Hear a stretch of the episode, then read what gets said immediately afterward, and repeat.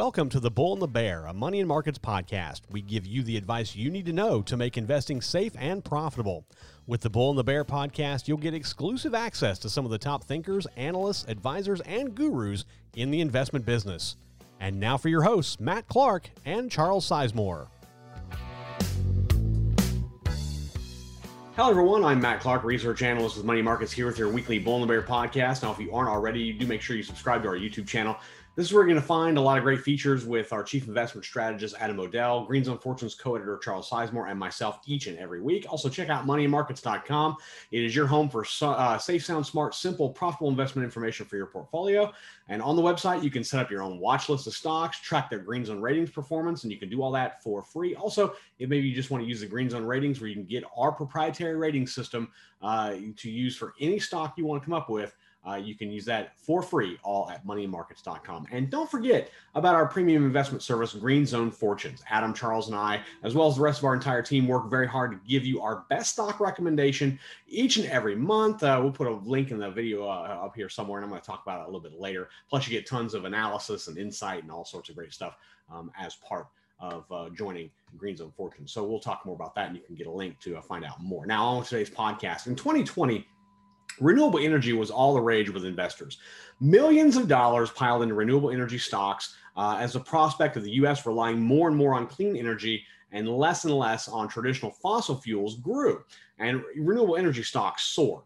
Uh, exchange traded funds holding these clean energy stocks dramatically outperformed the S&P 500's gains of just 17.2% in 2020. For example, the Global X Renewable Energy Producers ETF, or RNRG, uh, jumped 26%, and the First Trust Global Wind Energy ETF, or FAN, pushed 62.2% higher in just a year.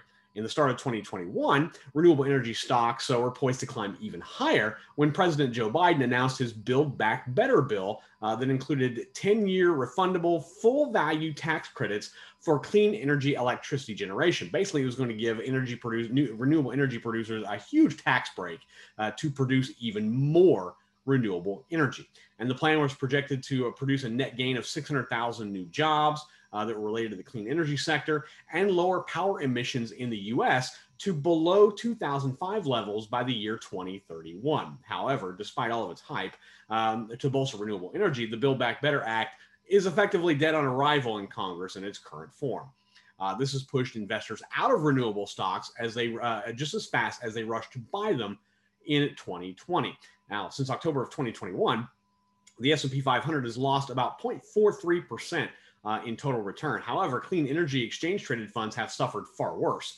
The Global X Renewable Energy Producers ETF, or again RNRG, is down 8%. The Fidelity Clean Energy ETF, or FRNW, which actually launched in October of 2021, is 17.5% lower. And the First Trust Global Wind Energy ETF, or FAN, is off by 9.7%. Additionally, the iShares Global Clean Energy ETF, or ICLN, has dropped 44% in the last 12 months compared to the S&P 500, jumping up 15% in that 12-month period. So, to most, it would seem uh, the political gamesmanship uh, surrounding the death of the Build Back Better bill uh, has created a significant headwind for renewable energy stocks. However, I don't necessarily think that's the case.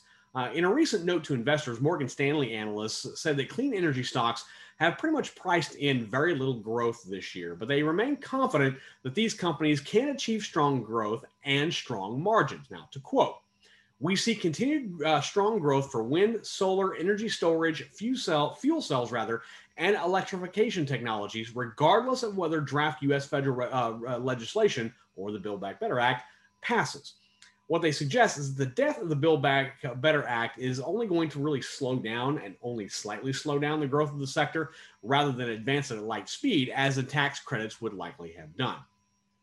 Projections indicate that the global renewable energy market will expand by 84% from 2020 to 2027. So, globally, we're going to start relying even more on renewable energy.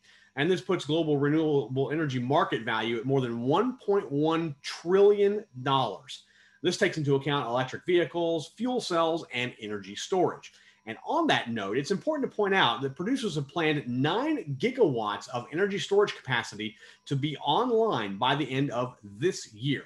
To put that in perspective, in the first three quarters of 2021, producers had just 1.6 gigawatts of renewable energy storage online. One gigawatt, one gigawatt of power will light 750,000 homes. So producers will be able to store enough renewable energy to power 6.75 million homes by the end of the year. That's roughly 5% of all the homes in the US. That's a pretty big number if you really, if you put it in that perspective.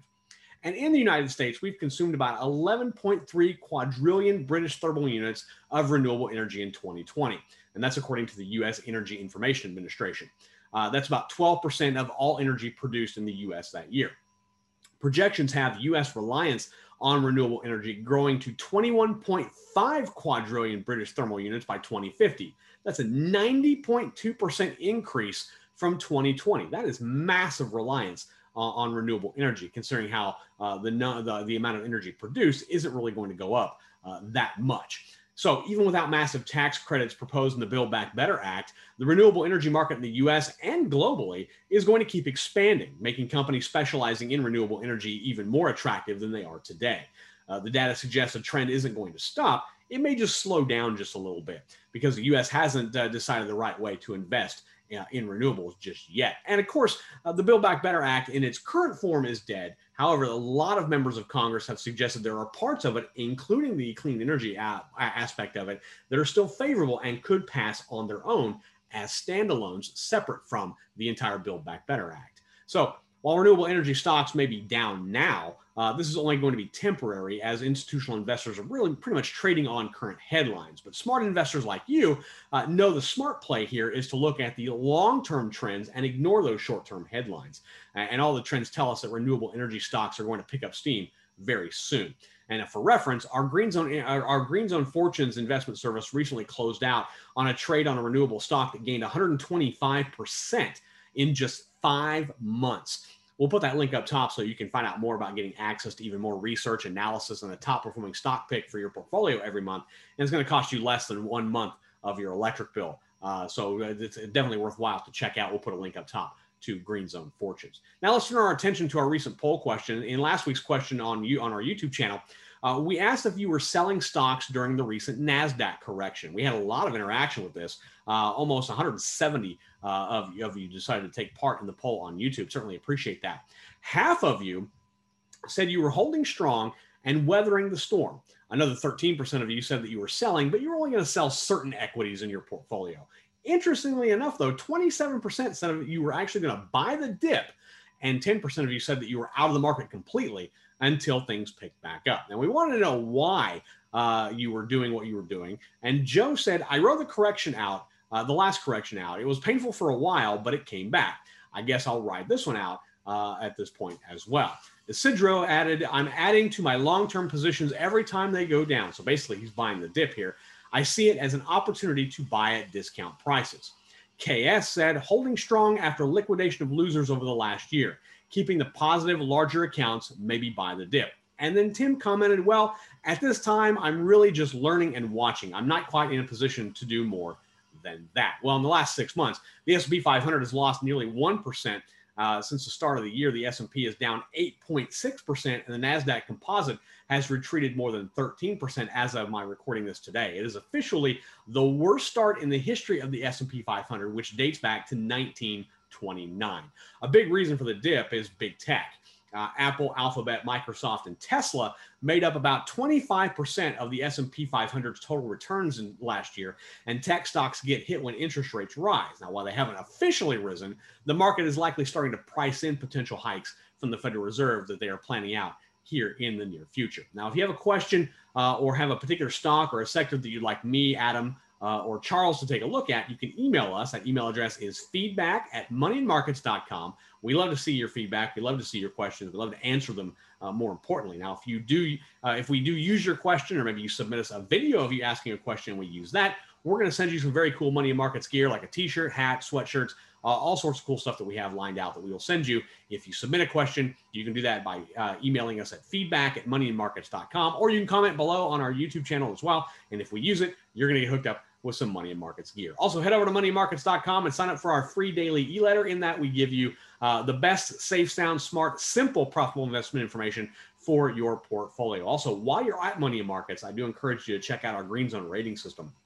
You can use all of our metrics uh, to get the ratings of thousands of stocks. Just go to the website uh, and type in your stock in the search bar, which is located in the top right corner uh, of the homepage. From there, you're going to be able to see the ratings uh, uh, of a stock, fundamental data, a stock chart. You can even add stocks to your own personal hot list on moneyandmarkets.com. Oh, and did I forget to mention, it is completely free for you to use. So you can use it for free. We don't charge you for it. You can get our rating system, which is proprietary. You can have your own watch list, all that stuff for free at moneymarkets.com. That's all for me this week. Until next time, this is Money and Markets research analyst and your host of the Bull and Bear podcast, Matt Clark, wishing you safe trading.